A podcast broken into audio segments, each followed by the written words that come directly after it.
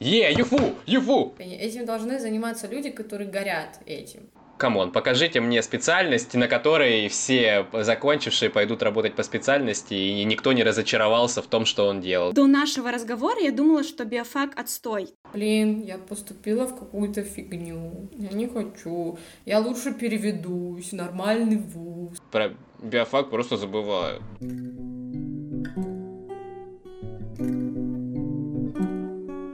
Вы слушаете подкаст «Сведушно». Подкаст о людях, которые смогли выйти из зоны комфорта и сделать шаг навстречу мечте. Вы можете слушать нас везде, где вы слушаете подкасты. В Яндекс Музыке, Google подкастах, Apple подкастах, а также ВКонтакте и Телеграме.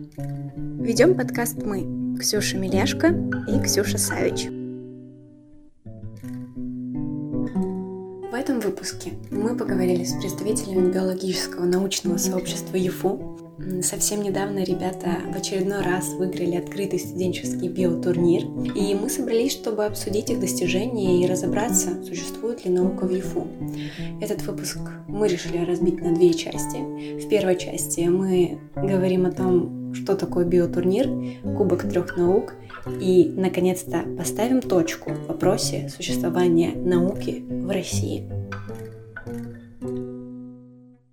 Всем привет! Привет! Привет, ребята! Привет! Сегодня у нас очень интересный выпуск подкаста. Ксюша, расскажи, как получился этот выпуск. Это был долгий путь, но на самом деле очень интересный. А Мы запустили подкаст в июле месяце, и э, ребята нам постучались буквально через три недели и такие «Hello, у нас тут есть вам предложение.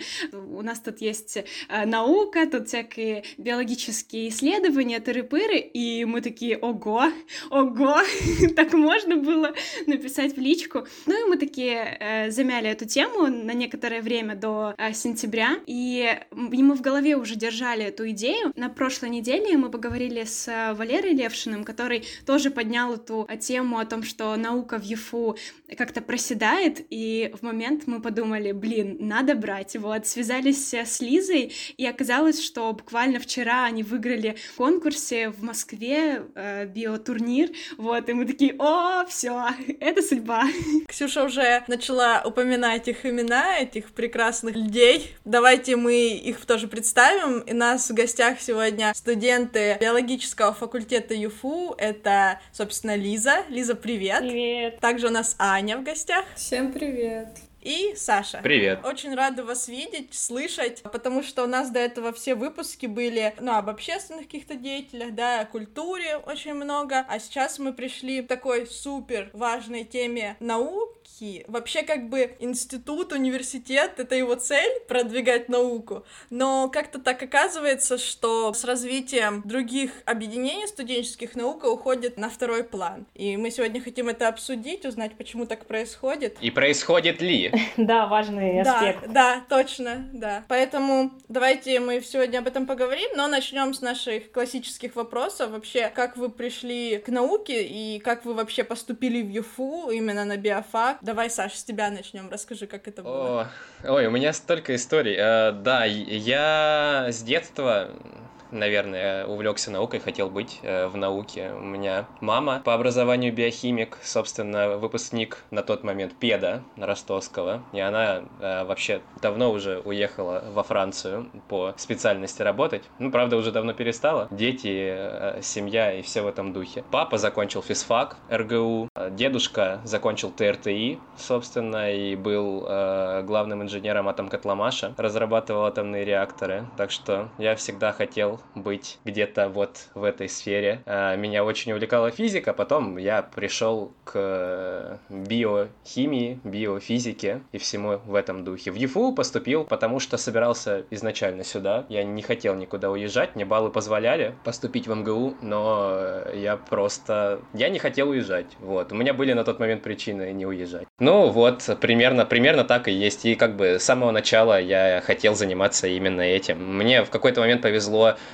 я учился в той же школе, в которой учился мой папа. Я коренной ростовчанин. И эта школа, она абсолютно обыкновенная муниципальная школа. Просто в какой-то момент пришел хороший директор, и, например, в 10-11 классе биологию у нас вела преподавательница, которая в том э, семестре вела у нас биохимию макромолекул, кандидат наук Даниленко Олеся Олеговна. Не знаю, если она, может быть, когда-нибудь услышит этот подкаст, я хочу выразить ей свою благодарность и свое безмерное уважение и дружбу. Да, здорово. Аня, а у тебя э, родители тоже как-то связаны? Или ты первая в семье? А, я первая в семье. Ну, моя сестра пошла на инженера. Я думала, что тоже буду инженером, а потом поняла, что физика это не мое. Вообще, именно на биофак я пришла, наверное, потому что в старших классах в школу пришел хороший преподаватель по биологии, и очень часто учителя действительно дают определенное направление, они помогают заинтересоваться в предмете, и вот в моем случае мне кажется, что большой вклад сделал именно мой учитель по биологии. Он показал, что биология это интересно, и я в то время заинтересовалась научным, научно-популярной литературой разной, Докинзом, вот это вот все. Э, Дробышевский, Панчин, русские популяризаторы, и мне так это все понравилось, поэтому сначала я думала, что я пойду что-то, может быть, связанное с биотехникой, либо биотехнологией, но я не до конца понимала, что в полной мере это значит, а в итоге по ходу подготовки, по ходу того, как я больше увлекалась биологией, я понимала, что мне нравится именно чисто биология, и решила поступать чисто на биологический факультет.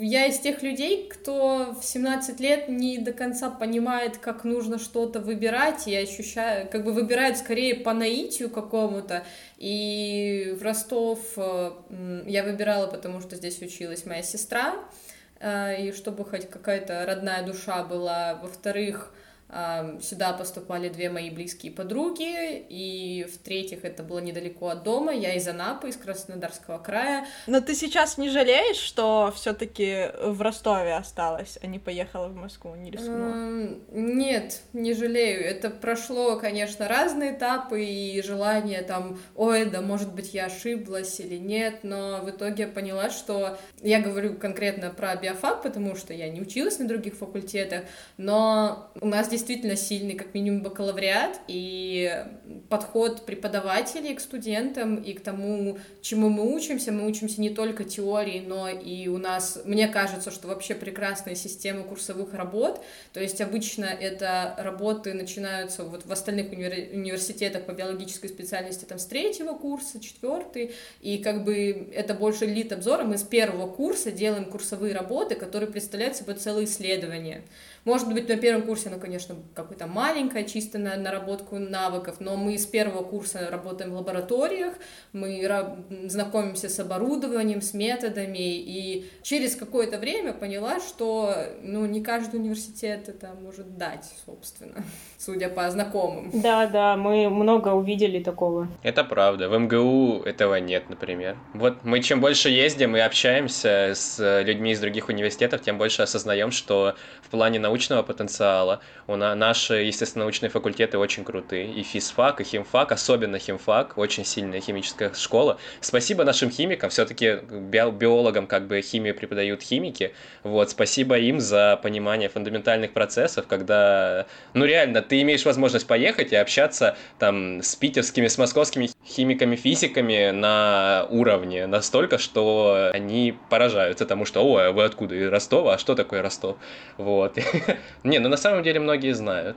На самом деле, я просто сейчас это все слушаю, мне становится, честно говоря, грустно, потому что, ну, немногие знают, но я просто сдавала три экзамена дополнительных, ну, в свое время, когда сдавала ЕГЭ. Ну, вот информатику, с которой я поступила, общество и биологию. И я подавала документы, в том числе на биофак, ну, у меня баллы позволяли тоже выбирать. И я в последний момент выбрала все таки информатику, потому что подумала, ну что там на этом биофаке, ну чему там научат, ну буду работать в какой-нибудь там э, тухлой лаборатории, что-нибудь там неинтересным заниматься, пойду на программиста, это же сейчас там, типа, в тренде, вот там точно передовые знания, все там, самые лучшие преподаватели. И сейчас слушаю все это и понимаю, что все было в точности, ну, наоборот, сейчас. Ну, я не знаю, насколько хорошо у нас учат информатики, но в плане того, что это актуальные области, ну, и то, и другое, наверное, одинаково актуально.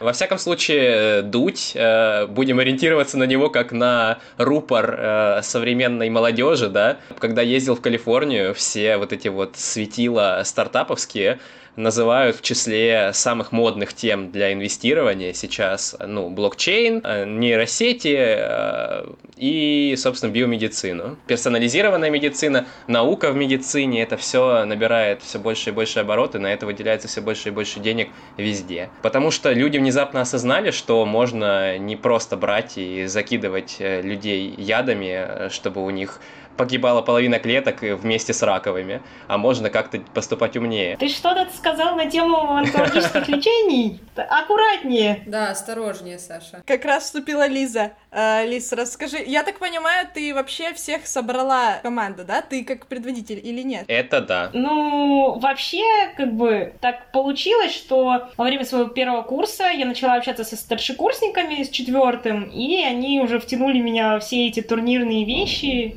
и прочие, которые, в принципе, являются внеучебными активностями. Но в целом, возвращаясь к разговору о том, э, почему биофак, почему наука, Вообще я хотела на медицинский, но у меня оказалась гематофобия, это боязнь крови. Сейчас будет очень ироничный твист. Я сейчас работаю с онкологическими заболеваниями крови. Но кровь в пробирках не то же самое, когда она из человека течет, поэтому нормально. Вообще биология часто была интересна, и, как бы сказать, мне, мне она нравилась класса с 9 думаю, ух ты, биология, интересно. Но очень нравилась и химия, и я долго думала над тем, куда поступать, химфак или биофак. И в итоге а, когда я ехала, это уже такая история из разряда невероятно, но я ехала на подачу оригиналов, и мне нужно было принять решение пойти на один факультет. И там как раз во время а, того, как я ехала, а, было интервью с ученым биологом, и я такая, отлично, это избавит меня от двух выбора. Касательно моей темы, онкология это очень, ну, для меня интересное направление, и в целом оно может затронуть каждого, и у меня в семье это было затронуто. То есть это довольно серьезное, но многообещающая с точки зрения исследований темы. Вот. А вот э, скажи, вот этими э, исследованиями онкологическими ты занимаешься у нас в ЮФУ? То есть это все на базах наших? Ну, как сказать, мы вместе с медиками занимаемся этим, с одним конкретно аспирантом, с которым мы случайно так сколлаборировались. У нас небольшое исследование, ну, мой диплом, его аспирантское. А так, э, до этого я в том году занималась, как бы это сформулировать, я узнавала, как работает один ген, который потенциально может быть связан с раком. Вот. Но в нормальных клетках. Ну а так эта тема меня всегда интересовала. А чем занимаются другие ребята? Саш, какая у тебя специализация? Ой, это очень долгая история. Я изначально специализировался и собирался специализироваться именно на биохимии, потому что я очень э, люблю химию и неплохо ее понимаю относительно. И первые два курса я специализировался на биохимии, ну то есть изучение химических процессов э, в живых организмах. Но у нас на кафедре биохимии было не так много возможностей. Мне предложили э, работу лаборанта вместе с Аней нам, нам вместе предложили в лаборатории, которая связана с микробиологами, ну, то есть ребятами, которые бактерии изучают, и с генетиками. Ну, генетика, понятно, гены. И мы там вместе в этой в лаборатории экспериментального мутагенеза вместе сейчас работаем и занимаемся очень разными вещами. Конкретно мой проект, который вот сейчас идет, это на самом деле не совсем наш, в коллаборации э, с нами, потому что это мегагрант, который выиграл ДГТУ, 90 миллионов рублей они выиграли вместе с нами и с э, университетом Нью-Джерси. Исследование пробиотиков, там у них в Нью-Джерси профессор Чикиндас, один из самых таких видных чуваков в мире пробиотических э, микроорганизмов. Ну, пробиотики все знают, да, то есть то, что, то, что люди пьют, когда пьют антибиотики, да, полезные, полезные бактерии, которые помогают перевариваться еде. Э, но их можно использовать очень по-разному пробиотики используют в том числе для лечения кишечных инфекций, потому что у них очень разнообразное действие. И, собственно говоря, их э, работа заключается в том, что э, у них есть пробиотики, которые в том числе мы разрабатывали, в том числе в консорциуме, и они кормят ими сельскохозяйственных животных, а потом нужно анализировать, что с этими животными происходит. Ну и конкретно я занимаюсь э, тем, что происходит с иммунной системой этих животных, потому что я с самого детства очень люблю, увлекаюсь иммунологией. И так уж получилось, что иммунология почти нигде э, не развита, наверное, кроме там Москвы и Питера. У нас в Ростове, считайте, ну, наверное, один. Один специалист-иммунолог на всю Ростовскую область. И тот, он у нас в академии не работает, э, больше нет ни одного специалиста-иммунолога, он только приходит один раз в год, читает э, общий курс иммунологии и уходит обратно к себе в онкоинститут. И, соответственно, я со своей увлеченностью просто пришелся кстати, э, потому что есть человек, который может этим оперировать, да, оперировать. Вообще, об увлеченности Саши можно очень долго говорить про иммунологию. Расскажи пример. Мы же были на биотурнире, мне кажется, это очень классный пример. Расскажи про свою ту самую задачу. На биотурнире, ну вообще на турнирах нам нужно э, решать задачи, на которые там, которые от компаний, от университетов. Типа кейсов. Ну да, типа кейсов. На их решение обычно отводится несколько месяцев, но некоторые компании выкидывают задачи недели за три. И это сложно. И это та самая задача. Расскажи, да. расскажи, вкратце. Это была та самая задача, которую выбросили за неделю до нашей поездки. За две недели. А, да, за две недели. За две недели выбросили ее. А суть как бы в чем? Ну, есть коронавирус, о котором все знают прекрасно, и у тех людей, которые им переболевают, или которых мы надеемся когда-нибудь будут прививать, мы надеемся, что он должен выработаться. Иммунитет, он э, состоит условно из части, которая обеспечена клетками, и из части, которые обеспечены веществами, которые сами по себе циркулируют в крови. Ну вот эти вещества назовем антителами. А, Все намного сложнее, я просто пытаюсь концепцию высказать.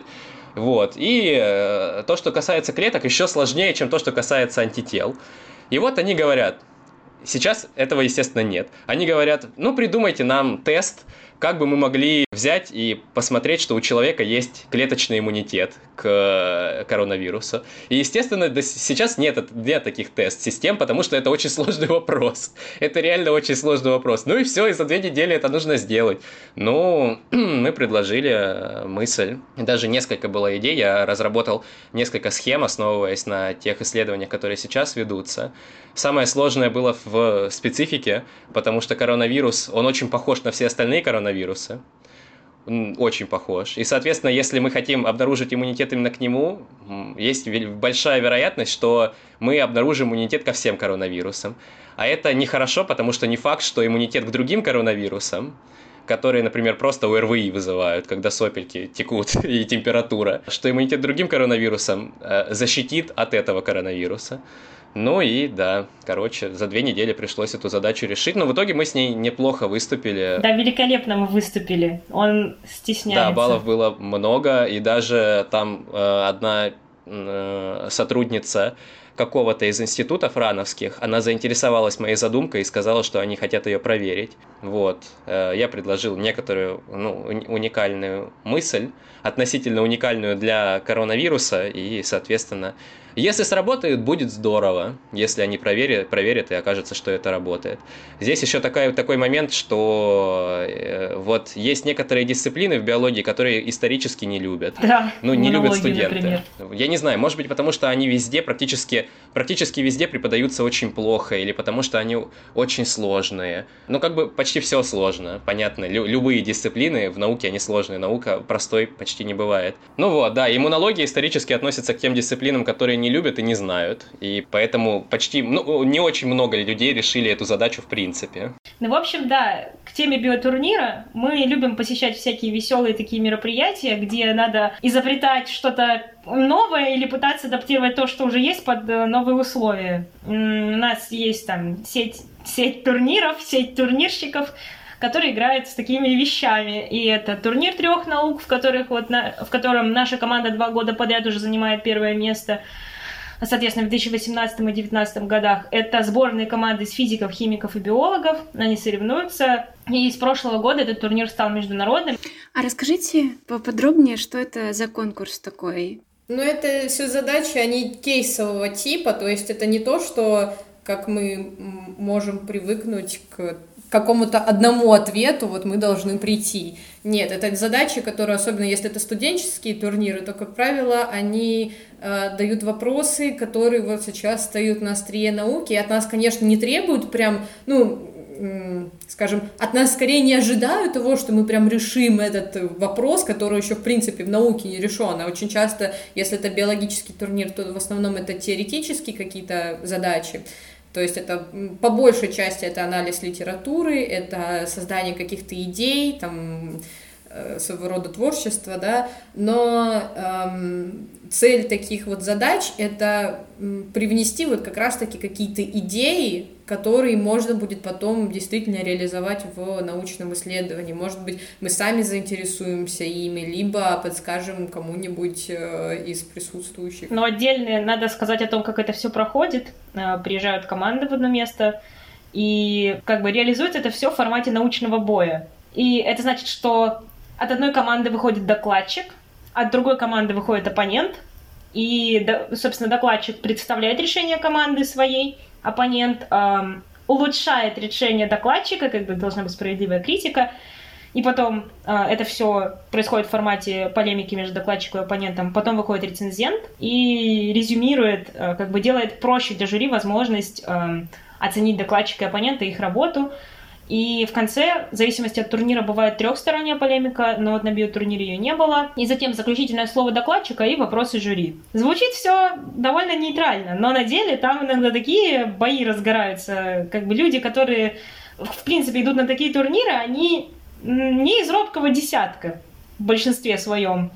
Или, они, или те, кто из робкого десятка, они там только один раз участвуют, а потом, ну, просто это довольно стрессовая вещь. А, у меня тут, пока ты рассказывала, Лиза, появился вопросик, а что с, как то у вас, я не знаю, как это у вас называется, авторскими правами, типа, ну вот вы придумали какой-нибудь гениальный способ находить антитела или что-то такое, и что дальше? Мы можем надеяться, надеяться на то, чтобы, на то, что э, те, кто нас слушают, будут добросовестно это использовать, если будут. Вот, то есть как бы когда, когда вот, вот наглядный пример, когда заинтересовалась эта женщина той идеей, которую я предложил. Она ко мне подошла и сказала, вот, нам интересно, мы, наверное, это попробуем сами. Я просто говорю, ну вы, если будете публиковаться, пожалуйста, укажите меня хотя бы в пятом десятке авторов, хорошо? Вот, но она, она к этому нормально отнеслась. Но, конечно, э, может быть такое, что идея будет использована без Но у нас есть, у нас есть пример, когда команда, она сделала патентную заявку, и, в принципе, момент решения уже на финале турнира, на трех наук, у них был патент. Это немного помешало им докладываться, потому что они уже продали свой патент одной из, э, по-моему, компаний, связанных с э, производством чайного гриба. Там задача про это была. Но в целом это все высоко оценили, то, что у команды уже патент есть, и купили уже эту технологию у них. Ну, это реально супер круто.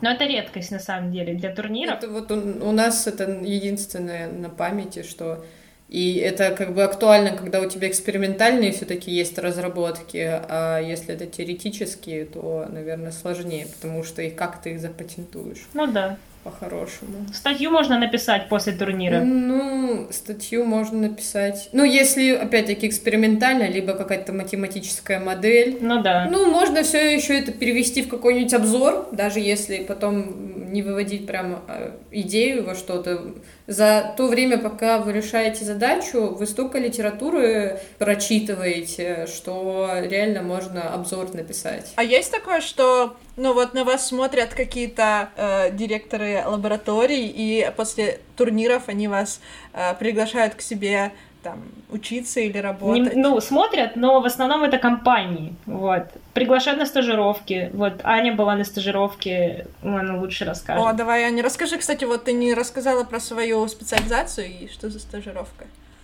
А, ну, Саша говорил, что мы вместе работаем. Мы работаем вместе в лаборатории экспериментального мутагенеза. Сейчас ее название и род деятельности немного не совсем похожи. Вот, мы занимаемся генетикой микроорганизмов, пробиотиками и э, различными веществами, которые они выделяют, изучаем гены. Если вкратце, белок, который наши все функции выполняет, ну, например, улавливает свет или, например, э, рецепторы, которые улавливают вкус. Это все белки, и они все синтезированы через определенный путь.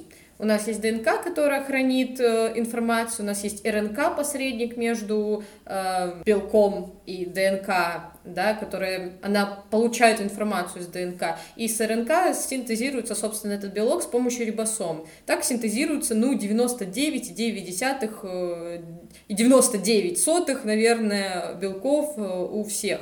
Но есть, и это даже называется вот этот вот ДНК, РНК, белок, последовательность, это называется основная догма молекулярной биологии.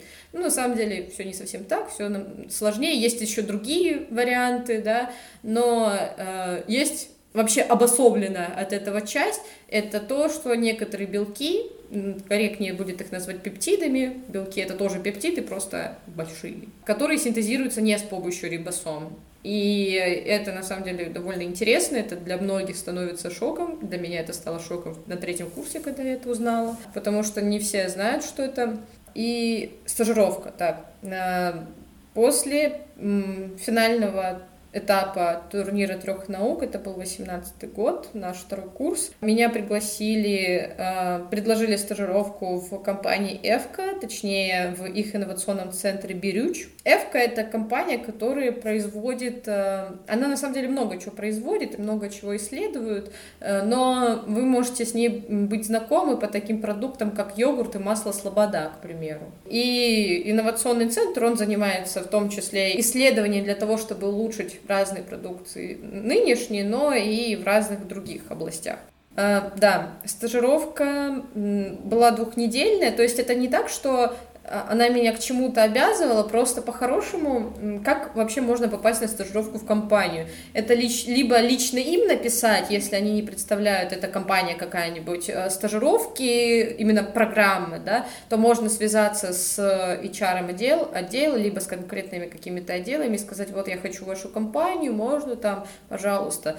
А второй вариант, э, он достаточно сейчас развивается, например, это в рамках компании Mars, биокат, известная, во всяком случае, в биологических и химических, естественно, научных кругах фарма... Э, биотехнологической компании и, например, Бирюч, они в разных, конечно, видах, но предлагают именно программы стажировок, э, основанные на конкурсе. То есть ты подаешь туда заявки, э, и там существуют различные программы стажировок, если в Марс это, по-моему, в основном такие больше как-то на лидерство заточенные э, программы, и там у них вообще очень сложно и, наверное, интересно. Э, у Биокада это именно лабораторные какие-то стажировки, Э, у Бирюча тоже есть именно конкурсная программа на стажировки, но помимо этого в местах, где они выступают в качестве спонсоров, они довольно часто еще и дарят сертификаты на прохождение. Вот мне дали такую, такой сертификат на две недели, я съездила туда в конце второго курса перед поступлением на третий курс, вот, и работала там в биотехнологическом кластере, это Берюч, это инновационный центр, находится в Белгородской области, недалеко от города Алексеевка, ну, точнее, как бы он базируется условно на городе, в городе Алексеевка. Довольно, на самом деле, милый, и, ну, когда я там побывала, э, это был немножко разрыв шаблона. Ну, если даже загуглить Берюч, то вы там увидите целую огромную короче, площадь, огромное пространство, зеленое, и там э, здания, которые выполнены вот а какие-то э, попытки в дворцы или что-то такое. В общем, немного странно, но прикольно. Был хороший а, опыт. Кстати, во время пандемии предоставлял студентам возможность э, решить для них какие-то проблемы онлайн ну, типа, сделать э, небольшую презентацию за деньги, да. Например, я так получила 15 ну, сейчас тысяч. тоже это можно. Ну да. А, сейчас тоже можно вот, за определенную проблему, связанную со сладким, ну, с сахарозаменителями. Я им немножко расписала, и вот 15 тысяч довольно неплохо для студента. А, а там только биологические какие-то кейсы или есть э, других направлений? Нет, химия. Сейчас вообще много IT, социология даже есть. Они... Эко эколо... Экономика, э, юриспруденция там тоже была. Видимо, с процессами разобрались, теперь им нужно что-то для того, чтобы люди... Э другие поняли, что это такое.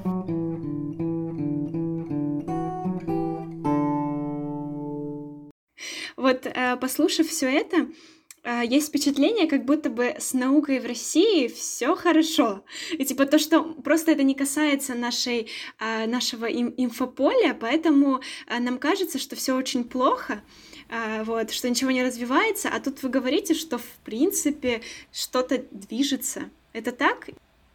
Наше мнение, наше, если брать список самых цити работ из, эм, как бы это правильно сказать, каждый год разные рейтинговые агентства составляют список стран, э, чьи э, работы были больше всего процитированы. Россия в 2019 году была, по-моему, на 18 месте. То есть, э, как бы это правильно сказать, у нас можно заниматься наукой очень неплохой, но во многих других странах можно намного лучше у нас действительно много всего разрабатывается, и как бы вот просто сказать, ну, у нас с наукой все хреново. Нет, это неправда. Это неправда. Отдельные области, например, атомная энергетика, это просто супер, это просто космос. Определенные есть технологии, которые уже там 40-50 лет не могут, которые 40-50 лет существуют у нас, и которые эти же 40-50 лет не могут повторить США. Я э, не могу полностью ручаться за эту информацию, но я слышал это от профессионала своего дела. Но есть определенные приоритетные области, да, которые, в которые вливается больше всего денег. Нужно понимать, что современная наука это вопрос по большей части денег. Вот. То есть э, в нее нужны огромные финансовые вливания, и российская наука по большей части завязана на государстве, так же как и образование. У нас все вузы государственные, а те, которые не государственные, полная параша. Простите меня, но это правда. Вот. Назовите мне хоть один частный вуз, который дает хотя бы терпимый уровень подготовки в России. Ни одного нет. Подожди, подожди, а как же Иннополис? Мне просто хочется с тобой поспорить. Иннополис. А это, это, Знаешь, это, это не частное предприятие. Ну, в смысле, как бы там половина денег бюджетные. По-моему, полов... он частный. Ну, он на бумаге да? частный, но половина денег ну, бюджетные. Это что-то типа, Хорошо. это что-то типа Скамт Окей. или Сколково, вот. Это совершенно другой вопрос. Короче, при большом протекционизме государственной власти. Ну, и, и, соответственно, наука тоже по большей части сконцентрирована в руках государства. Государство, бюджеты ограниченные, нужно, соответственно, соответственно, выбирать приоритетные области. Вот э, и в этих приоритетных областях у нас очень много есть классных разработок и очень много вертится денег. Но, соответственно, в, в определенных других государствах, где больше частного капитала в науке, больше областей, в которых все лучше. Вот. Но в целом, как бы, очень много разработок, и в том числе и в биологии у нас много всего происходит. У нас есть и биотехнологические компании потихонечку развиваются, тот же биокат, э, так что, да, происходит, происходит, и вполне нормально. Мне хочется немножко ложку дегтя все-таки внести в это, потому что, и говоря про наше обучение, мы в основном затрагивали, конечно, плюсы, потому что, ну, мы считаем, что очень важно донести, что может быть, противовес некоторым другим мнениям, что вот у нас все так плохо, и ничего делать не, не, можно не делать, потому что и так все плохо, и все в таком духе. Нет, неплохо, но просто очевидно, что есть, ну, действительно есть проблемы и в какие-то, и в ЮФУ, в частности, и в России, и во всем мире, элементарно, э, вот Саша привел пример статистику, что вот по цитируемости э, работы российских ученых они там на 18 месте, допустим, да, но даже вот эти показатели, наукометрия, да, по ней оценивать не совсем корректно в каких-то моментах, потому что плохую работу, например, ее могут много раз процитировать в контексте того, что она плохая. И, ну, зато будет большое цитирование, и индекс Хирша подрастет. Но она будет плохая, ее будут цитировать как плохую работу. Вообще говоря, науки в России во многих университетах одни и те же проблемы. На самом деле, как мне кажется.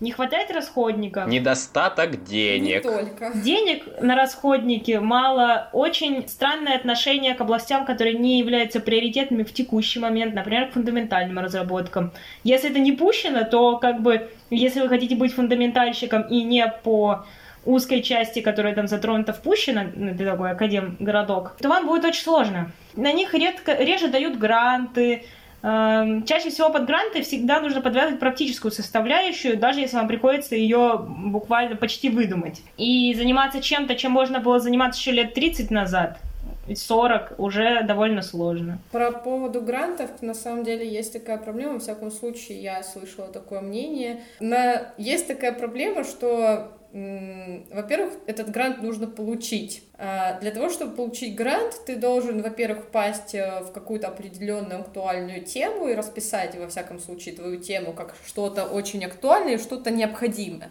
А также ты должен сразу понять, какие у тебя результаты должны быть. И эти результаты были, должны быть хорошие. Я не говорю, я не знаю, как работает э, грантовая система, ну вот в деталях, например, за границей, в каких-то других странах, опять-таки, это тоже не, не моя экспертная оценка, а скорее я транслирую мысли разных других ученых, потому что мы же не можем назваться в полной мере ученым, мы еще студенты. Мы можем, конечно, там пытаться что-то делать, но мы не ученые, очевидно.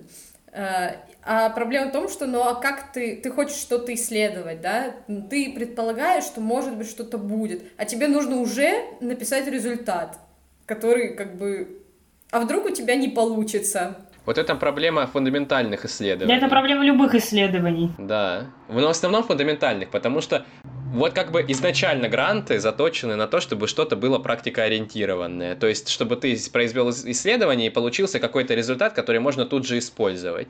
Но как бы без фундаментальной науки нет практической науки. И она предоставляет э, материал, на десятки лет вперед, возможно, десятки лет какое-то вот исследование определенного там белка, который работает где-то там при определенных условиях в определенном организме, а это они никому ничего не дадут с практической точки зрения. А через 30 лет когда откроется еще больше информации там, о том, о сем, о пятом, о десятом, это станет фундаментальным открытием, которое там, позволит лечить рак или альцгеймер, условно говоря. И такое действительно постоянно происходит. Это уже вопросы э, экономики и геополитики, почему мы находимся в такой ситуации, в которой мы находимся, что в основном деньги выделяют именно на то, что способно помочь здесь и сейчас. Ну, страну надо кормить, это понятно. Собственно, во, во многом поэтому происходит утечка ученых из э, России, потому что как бы Россия прекрасная страна, и в ней много чем можно хорошо заниматься. Но определенные области науки, особенно если мы говорим о фундаментальной науке, э, ну, лучше все-таки будет намного проще и эффективнее заниматься в некоторых других местах. И как бы здесь работает поговорка, если хочешь стать великим мореходом, не жди, пока в твоей пустыне протечет река. Это просто как бы рациональное мышление. Как вы считаете, вот эта вот э, утечка, то есть что все э, умы, все ученые, все программисты уезжают, ну там, я просто э, знаю за свою область, а вы скажете за свою, уезжают из России, в нашем случае там в какую-нибудь Кремниевую долину, э, в вашем случае в, не знаю, э, какие у вас университеты, э, в топе. Стэнфорд, тот, тот же Стэнфорд, Допустим, да. да. Сейчас это уже стало меньше, то есть этот э, поток замедлился или все еще... Смотря с каким временем сравнивать. По сравнению с началом 90-х, да. Я так могу сказать. Ну, наверное, все-таки мы не обладаем статистикой, чтобы говорить, усилилось или нет, потому что, ну, я лично не изучала этот конкретный вопрос, но когда ты общаешься с людьми, которые заинтересованы в твоей теме, как бы очень часто речь заходит о том, что, ну, вот я бы хотел там хотя бы степень, например, получить за границей. Но это и нормально, это не обязательно прям утечка мозгов. Например, тут есть два мнения на самом деле, потому что первое это то, что с одной стороны все хотят уехать, да, а с другой стороны, почему-то очень многие возвращаются даже после того, как они получили степень, например, где-нибудь в другом месте, они приезжают обратно в Россию и уже что-то тут делают. По каким причинам, ну, не знаю, у каждого своя э, причина. Но, э, во-первых, э, стоит понимать, что э, если ты работаешь в науке, то очень часто это коллаборации, коллаборации международные, поэтому э, нетворкинг здесь делает все, и мне кажется, просто не совсем разумно всю, все, все обучение проходить в России. как минимум. То есть дальше, конечно, уже будучи постдоком, например, или так далее, э, это имеет смысл где-то обосноваться и вот развивать свою лабораторию. Но до этого мне, это лично мое мнение, как бы важно получить опыт работы в разных лабораториях, в разных даже странах, потому что в разных странах подход к работе совершенно разный. И прежде чем там о чем-то судить, тоже это нужно там побыть. Может быть, там просто не подойдет, и ты вернешься обратно, потому что тебе менталитет элементарно больше подходит.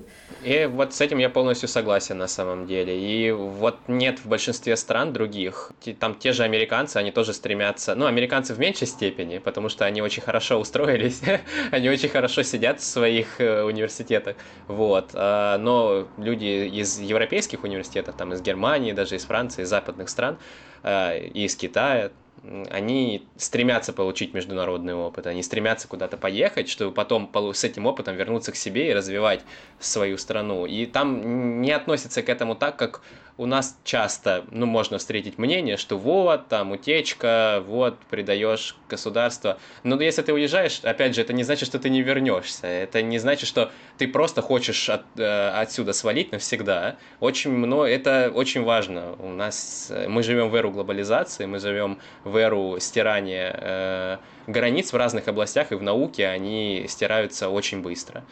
Поэтому для того, чтобы получить опыт, стоит действительно попробовать себя в исследованиях за границей. И вот на самом деле хотелось бы э, некоторую такое тоже развенчать миф о том, что за границей все прекрасно, только прекрасные исследования, в которых нет лажи. Раз уж речь зашла за Кремниеву долину, то м- давайте вспомним о прекраснейшем стартапе Тиранос которым... Это так, маленькая справочка. Элизабет Холмс, женщина, которую называли Стивом Джобсом в юбке. Книга «Дурная кровь» отличная про ее э, обман просто величайший.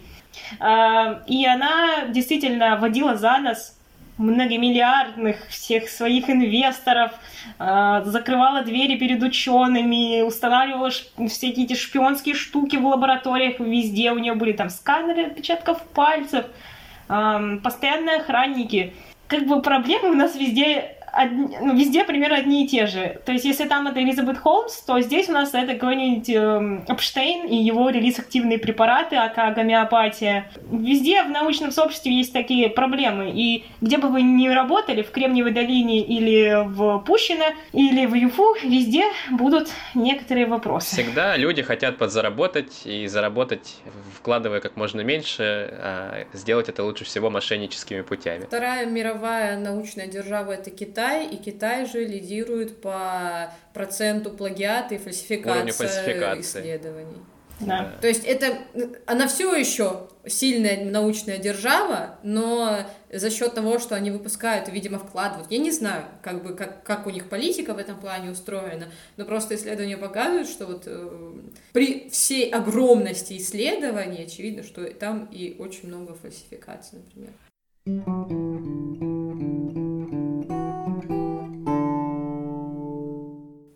А вот вы заговорили про э, гомеопатию. А как вы считаете, как э, в России с, ну я не знаю, с пропагандой адекватного образа здравого мышления. смысла. Да, здравого смысла, да. С пропагандой науки я просто вот смотрела недавно, кажется, это было у Руслана Усачева, что-то такое. Короче, какой-то блогер обратил внимание на то, что на популяризацию науки в России не выделяется денег вообще в этом году, и там в следующем совсем мало. То есть, как вы считаете, как с популяризацией у нас? Это сложный вопрос, потому что насчет популяризации есть как бы сложный аспект. Мы не популяризируем популяризатор. Ну, мы нет, но мы иногда сами читаем лекции в рамках всей биологии для чайников. У нас есть проект, приходите, если будут лекции, да, мы вам расскажем про алкоголь, про ГМО, про все такое. Мы нашли создателя этого проекта, супер. Да, мы не создатели, мы лекторы. Создатели у нас старшие ребята. Но там очень весело. И как бы с популяризацией, с одной стороны, вроде бы уже намного лучше, потому что есть форум «Ученые против мифов», опять есть же книги, которые Аня перечисляла, это и зарубежные, и российские популяризаторы. Вот Панчин — это знаковый популяризатор в мире биотехнологий, ГМО, вот этого всего. Мне кажется, это прям главная тема. И с другой стороны, есть очень много м, вещей, проблем в популяризации науки. Это как бы, когда вы слишком упрощаете, вы рискуете допустить фатальную ошибку, во-первых. А во-вторых, под популяризацией иногда скрываются тоже люди, эм, не имеющие прямого отношения к науке и рассматривающие какие-то факты на свой лад, переиначивающие их, и это тоже вот, действительно м, становится большой проблемой. А может, вы можете порекомендовать какие-то э, проекты, там, я не знаю, YouTube-каналы, блоги? Ой, а можно я, но не в биологическом эм, контексте. Просто я думаю, что ребята по биологии сами прекрасно расскажут. Я помимо биологии, мне интересна еще филология и, в частности, лингвистика. И есть канал один, вообще, конечно, их много, но вот есть один интересный, который мне лично интересен, называется «Микитка, сын Алексеев». Он как раз-таки лингвист, он рассказывает разные интересные э, вещи про лингвистику. Лингвистика, может быть, с нашей стороны кажется не настолько проблемы в лингвистике э, фриковые, они не настолько, может быть, э, опасные, но тем не менее, мне кажется, это тоже важно, и более того, это интересно. И еще есть в Инстаграме э, девушка «Истоки слова», э, и она тоже там очень интересные вещи рассказывает про слова, про языки, про этимологию, разбирает всяких лингвофриков. Как человек, который э, вовлечен в биологическую науку, я подхожу к этому с э, большим скепсисом очень часто. Насколько то, что мне говорят, действительно соответствует правде, потому что я понимаю, что эти люди, они стараются упростить, да, а мне не нужно это упрощение. Ну, например, если смотреть какие-то другие дисциплины, то очевидно, что мне нужно упрощение той же лингвистики, если так посмотреть. Ну, а из биологии это всем известно. Я, на самом деле, присоединяюсь к Ане, но очень э, есть известные просто э, имена, которые много лет делают качественный контент. Это вот тот же самый Панчин, это Александр, по-моему, Соколов, портал Антропогенез, вот в, основном эти двое, они действительно хорошие э, ребята. Дробышевский, он в последнее время несколько э, стал допускать много ошибок. Его много критикуют за это. Но форум ученые против мифов неплохо. Да, форум ученые против мифов. Александр Марко. Гельфанд. Михаил Гельфан. Вот, ну, из таких еще... Вот Химия просто неплохая группа ВКонтакте видео, и у них еще YouTube канал есть, да, и они, ребята, классные. Но там у них тоже были какие-то, вот как раз-таки про что Лиза говорила, что когда ты берешь на себя ответственность за донесение науки в массы, к тебе идет и привлечение внимания, особенно со стороны научного сообщества, либо сообщества, которое вообще понимает, в чем дело. И если ты косячишь там, то тебе это, ну, не то чтобы не прощается, но сразу таки, а, ну, это те, которые фигню какую-то пишут. Начала, начался же разговор про научпоп с э, упоминания видео по-моему, Руслана Усачева, где он говорил, что вот государство не выделяет деньги на популяризацию науки. Вот, и как бы, вот у меня возникает вопрос, а должно?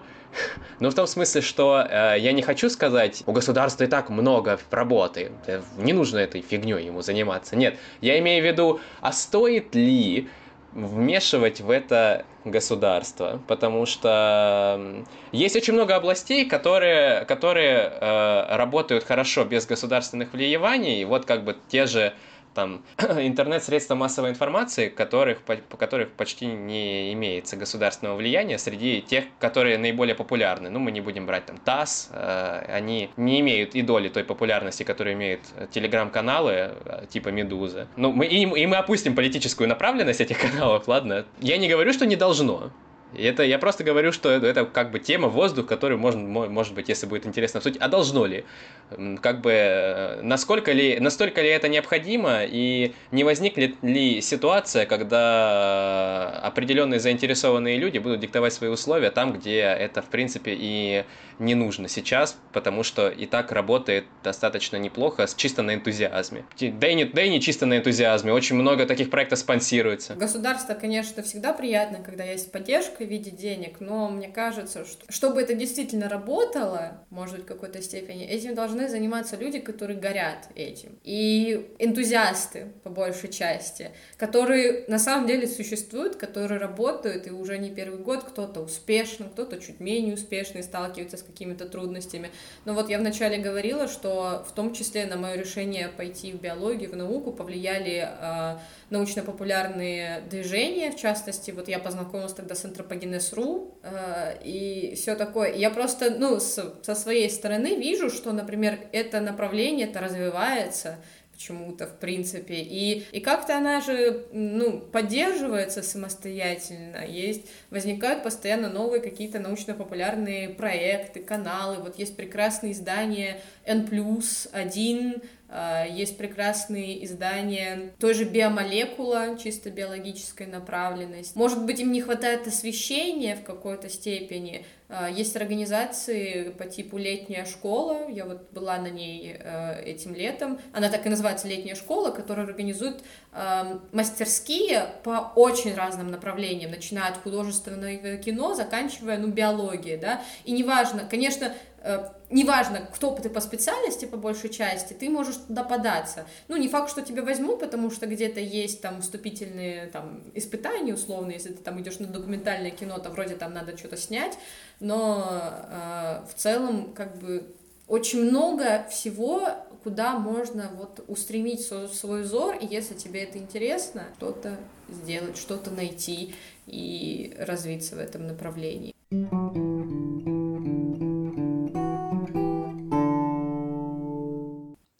Первая часть выпуска про науку. Спасибо, что остаетесь с нами. В следующем выпуске мы обсудим, где находится биофак, узнаем, как э, ребятам удалось ездить бесплатно в Америку, а, и поднимем еще не один острый вопрос. Это был подкаст «Сведушно» о людях, которые не побоялись выйти из зоны комфорта. Слушайте нас везде, где вы слушаете подкасты. Ставьте лайки, оценки и пишите комментарии. Кстати, о деньгах. Юфу, дай денег. Вы на университет дайте, пожалуйста, денег на оборудование. Дай денег. Но я в прошлом году заказывал реактив, доставка которого обошлась мне в 3000 рублей, а реактив 900. Это, ну как бы, кажется, не очень много, но вообще-то это вся стипендия, если без рейтинга. Хотим денег. Конкретно от ЮФУ мы практически ничего не получаем. Сведушно. Впусти немного воздуха в свою жизнь. Бегите, глупцы!